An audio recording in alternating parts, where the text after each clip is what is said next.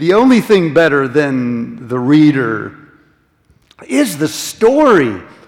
It's the Mount of Transfiguration. It's three disciples caught up in a sense of worship and what's happening while they go up that mountain to be alone with Jesus is very similar to what's happening, we hope, every time we gather as a congregation to worship, and we try to take some things from episodes like this and say, how do we use that to architect what we're trying to do in worship when we get together? When they're up the mountain with Jesus, he is transfigured before them. He literally changes shape. His face takes on a different appearance. The way some translate it is he pulls back a little bit of his human nature so they can see more clearly the divinity that is in him. This is significant, isn't it? This is what we hope happens when we worship. We hope we come in and realize that it is not just the Son of Man that we're worshiping, but the Son of God, who is also the Son of Man. And when Christ is changed before our eyes, we begin to worship him more sincerely. Yes? About halfway through this service, two people appear out of nowhere, Moses and Elijah. I don't know whether they're holograms or whether they're actually there, but they appear in all of their splendor. They're like worship leaders in a sense, and they anchor what is happening in the present moment to what has come thousands of years before. So the disciples know that this is not just a moment out of the blue. This is an encounter with the living God that is rooted deep in Israel's history. And then just as they're getting ready to stay there, a cloud descends. This is probably the cloud that led them through the wilderness a couple thousand years ago. And the disciples fall over on their face. Now they're beginning to change. And they hear a voice, which I hope you hear every time we worship. The voice says, "This is my beloved Son," speaking of Christ. "Listen to him. Listen to him." And then when they open their eyes, they notice that Jesus is standing alone. It's like two worship leaders have come in to help the disciples understand who Jesus was. And just as they were ready to go over frontward, the worship leaders disappeared so that the one and only is standing before them. And then they hear the voice, "This is my Son. Listen to him." As I said, I hope you hear that every Sunday that we meet. I hope you can take your eyes off of personalities. And as you leave every Sunday, leave with that voice in your head. What did the Son of God say to me today? Have I heard him? As is true in every worship service, they don't want to leave. They want to stay there. Peter says, let's build three little shacks, one for you, one for Moses, and one for Elijah. It's sort of like the Hall of Fame, Jesus, and you're in it.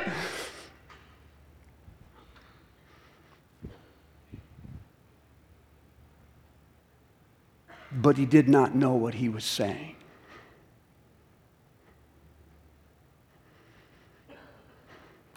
For the purpose of worship is never just to pull people in.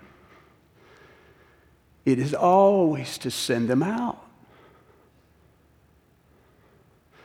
And so every Sunday that we worship here, I hope you will get a sense that worship has pulled you in and fixed your attention on Jesus alone, that you've heard his voice, and right when you want to stay, I hope you get sent out.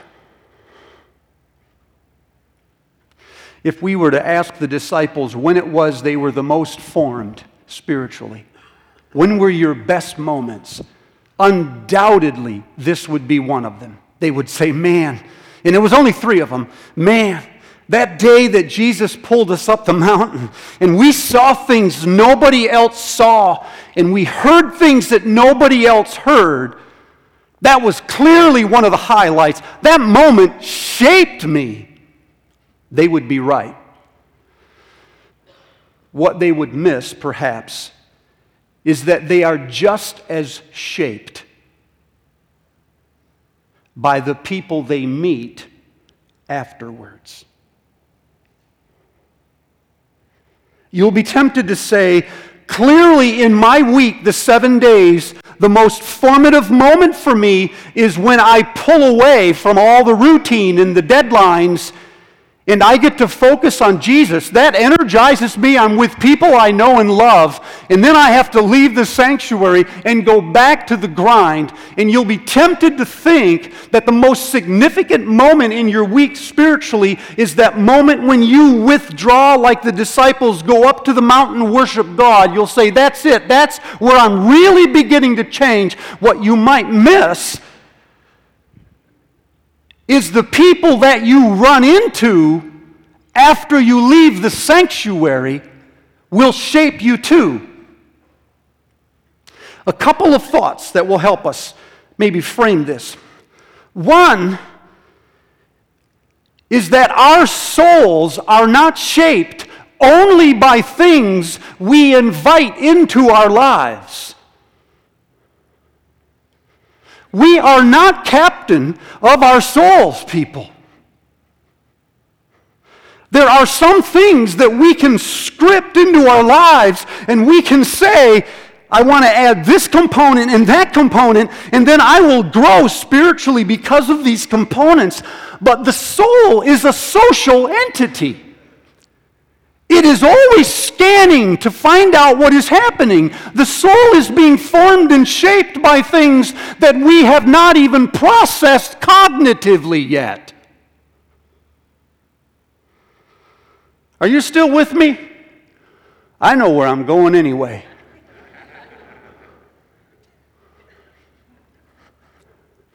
So as long as you keep dividing your life into things you plan and things you didn't plan, into things that are good and things that are bad, then you will not be able to get on with your life because your life is comprised of both things. Are you with me now?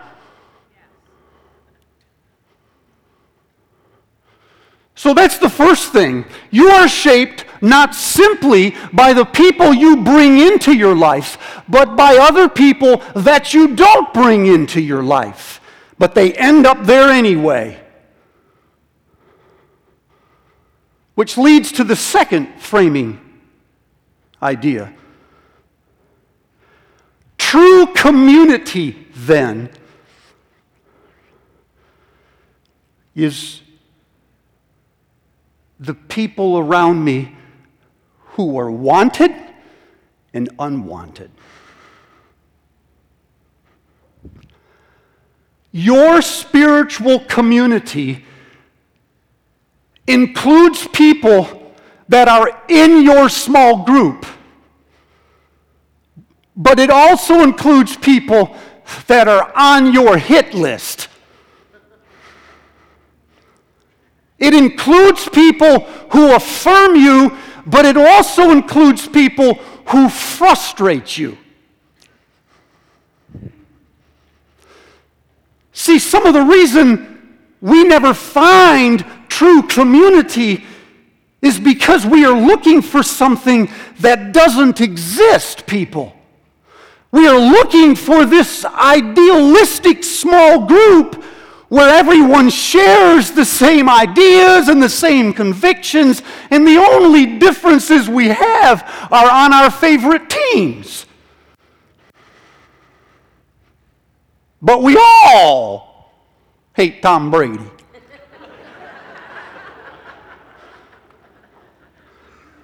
You see what I mean? Our differences seldom get larger than that, because when they do, we immediately exclude that person or at least marginalize them from our community because we are still dividing our lives into people we want and people we don't, into people that are good for us and are helping us grow and to those that frustrate us and keep us from growing. And what I'm telling you is both of them belong in your life. You see, part of being fallen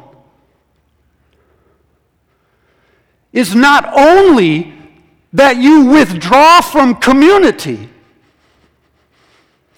but it is also when you re-engage in community, it is always the community you want. And you have a flawed view of community. It's a large version of yourself. Swallow hard. I love you guys. And if you're mad at me right now, I'm in your community.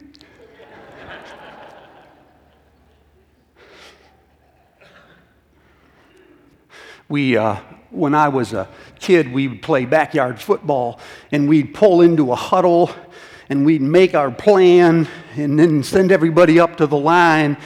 And the second you got up to the line, nobody on the other side of the line cooperated with our huddle. Ever. They never did what they're supposed to do. They were faster than we thought. They blocked harder than we thought. And when they hit us harder than we thought. We were looking out the ear hole of our little helmets by the time they were done with us. This is what we do. We withdraw into a worship service that is to us something like a holy huddle. And we talk about the world as if they were somebody else. And then we break huddle and we go out into the world, and nobody does what they're supposed to do when we were in worship. And we keep telling ourselves, once we manage these people and get them to do what they are supposed to do, then we will grow. And what I'm telling you is, you can't grow without them. So, who are these people that you meet? Well, as the disciples come down from the mountain, they run into a series of people which remind me of the people that are in our lives. Let me walk you through. If you have Luke 9 open, let me walk you through this passage. They come down from the mountain, from out of the worship sanctuary in Luke 9:36, I think it is. And when they come down, a man with a demonic boy meets them at the base. And he says to them, "Teacher, I beg you to take mercy on my son. A spirit seizes him, and it throws him to the ground, and it throws him into convulsions. It's destroying the boy," he says. "It's destroying the family around the boy." And then he says something really haunting. He says, "I begged your disciples to cure him, but they could not." The first person I'll run into is the needy. You will leave the sanctuary and run into people that are needy. There is no fixing them. You can't cure them, and you'll want to. These are people whose lives are chaotic, they're frenetic. There seems to be a downward pull about their whole lives. They're disheveled. They're dysfunctional. And you will try to do one of two things. I've tried both. One is you will try to fix them. And if you can't, then two, you will try to explain them away. The way that you fix them is you give them advice, but it's always at a distance. You've processed poverty. You've processed shame and addiction and and all of the dysfunction in the marrying community, and you say to yourself, I know how this works. Here's what you do if that's happening to you. But you see, the closer you get to the boy, the more you realize your answers are wrong. You realize, listen to me, there is an answer. You can't give up on the answer. It's just not the slick advice that you are used to giving, because the tendency is to say, I know how to fix that. Here's what you do. And if you follow my advice and it works, well. If it doesn't work, I've done all that I know to do. And then we disengage and get back to our lives. Yes? And when that doesn't work, you will try to explain it away. You will say, I understand this problem. Academic communities are famous for this, because in academic communities, thoughts are like actions. You can get in a really smart group of people, have deep thoughts, and think you've actually done something. And I mean, listen, I love deep thoughts as well as anyone, but the object in this world is not simply to understand the world, it is to help change it. And that's another level beyond understanding. So we explain it away when we give it answers that summarize it and distill it into simple proverbs.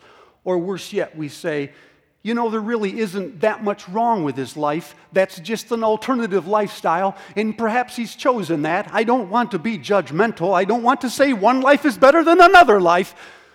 This is worse. Now, there is no cure, because there is never a disease. Yes? If you will stay with these people,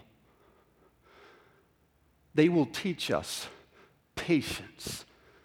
They will teach us how to hold on to people that we cannot fix. I have found that a lot of my compassion for the poor, or for the addicted, or for the fatherless, and those that are burdened with shame, is not really compassion at all. It's an addiction to short answers. I like short answers. I don't like hard problems. And the harder the problem, the sooner I want to disengage. And these people will teach me how to hold on to something I cannot fix. And so I hear Jesus' voice. He says, bring the boy to me. Bring me your son. And I know in a moment what my calling is with the needy. It is to bring them to Jesus so that he may heal them. He may rebuke that evil, and he may give them back to their families. The needy will wear us out if we don't have any boundaries. But they can never help us if we are always explaining them away. Yes, we got to move on. I'll hurry. The second person that they run into is from their own company. It's one of the disciples. While they are traveling along the way, they start having a dispute amongst themselves as to who will be the greatest. This is remarkable, isn't it? Jesus is talking about going to the cross and dying for the world, and a few feet back are disciples having a contest over which one of them is the greatest. Why not? He did say there would be a kingdom. You will need levels of leadership to be sure. But what I can't understand is how anyone who is locked into a debate over who is the greatest will ever take a knee and recommend someone else. Who would do this? Who would argue about greatness and say, you know, come to think of it, You're the man. You don't argue about this. If you think the other guy is the man, the second person you'll run into is your competitor.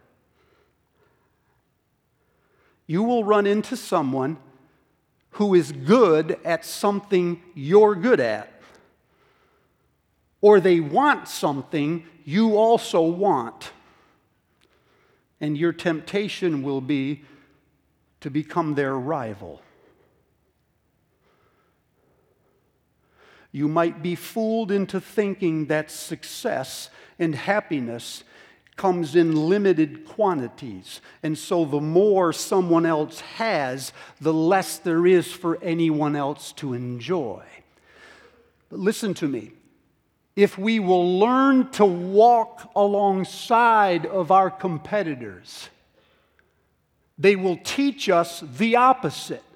Success does not come in limited quantities. The more I give away of it, the more of it I actually have. This is the true nature of power, too. The more I disempower myself and give it to the people around me, the more power I actually have. We will not learn this unless there are competitors in our lives. So look around you. Who are the people who are good at what you're good at? Who are the ones getting more credit than you think they deserve?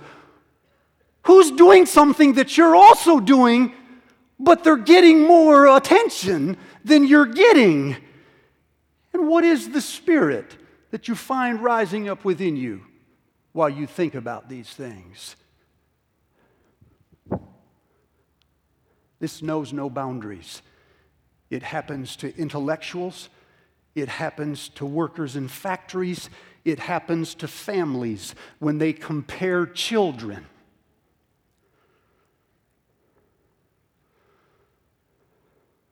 I'm glad yours are succeeding. Now let's talk about mine.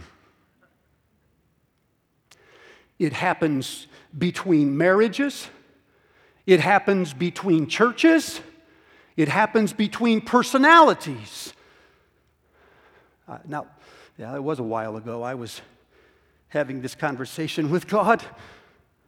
I thought, I'm working too hard, and someone else is getting it too easy, and they're getting too much attention. I paced, you guys, and prayed about this, and finally distilled a few hours of prayer into a single sentence, which I wrote in chicken scratch and slapped it on my wall. It is still there. It says, Steve, you cannot argue about who is the greatest without ignoring who is the head.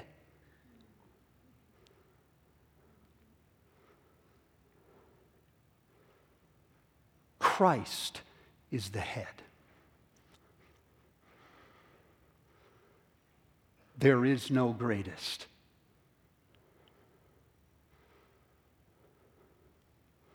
We are all nobodies trying to exalt somebody. Your competitor will teach you how to die. What I recommend is that you begin to pray fanatically that your competition succeeds overwhelmingly. And you'll drive a stake into the heart of your competition. Pray that the person who is getting more credit than you gets even more.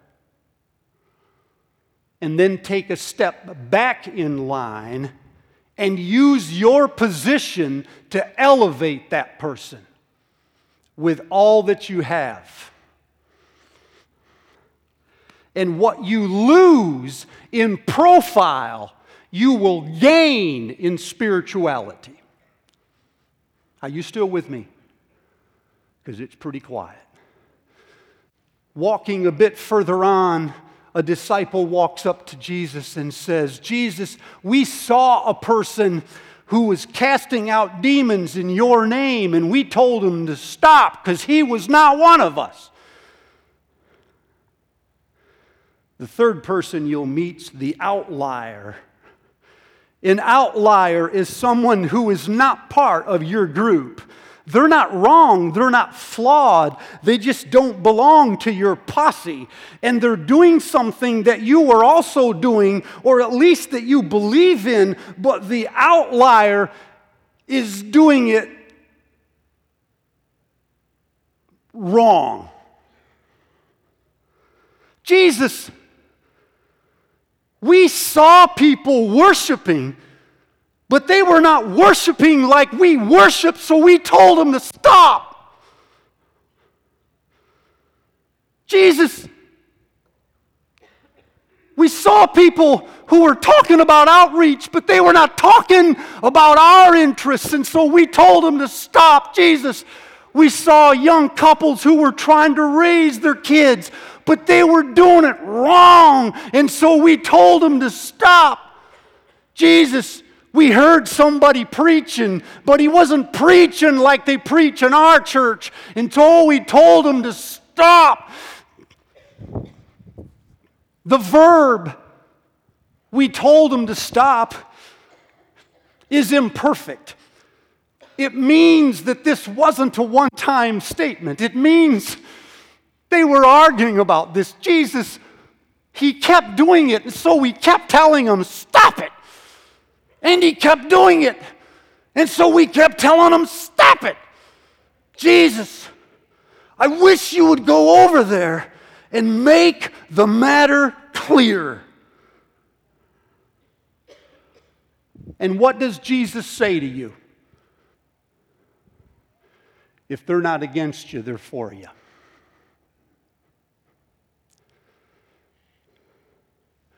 You need people in your life who don't do things the way you do it. They are your allies. Spiritual formation is not a journey into sameness, but into diversity. You need people who are different from you, and you need them to stay different without softening the edges. Some years ago, I battled with this theologically. I wasn't worried about the stupid little arguments about the style of worship. I was worried about theology. And I had a meltdown one day when the Lord said to me, you need the Catholics, and you need the Pentecostals. You need the Reformed people in your life. Quit building defenses and firewalls against somebody else's case. Translated, he said, shut up and listen. I wrote a prayer at the end of that wrestling match. Oh God, when I am most certain I am right, remind me that one may think otherwise and still not be wrong. Teach me to listen without having to embrace, to empathize without having to become, to respect without having to answer. Teach me inside of my safe and sanitary definitions to leave room for other possibilities, to eat with those whose heart is as mine, but whose mind is of another persuasion. Help me to see that men are more than the sum of their beliefs. And then help me to embrace the part of them that embraces the simple Jesus. Show me that I am not the kingdom of God.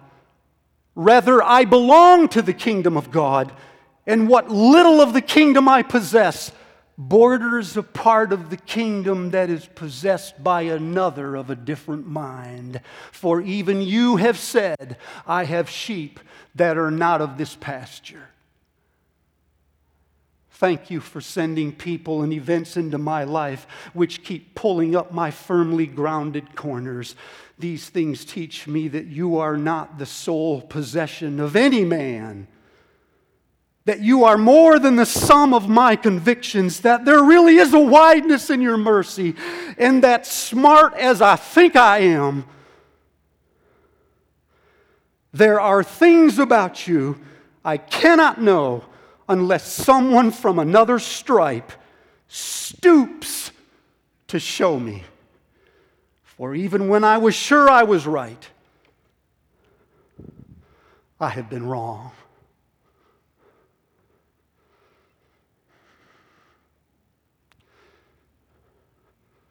All right, I'm quitting. It's as far as we're going. Would you bow your heads?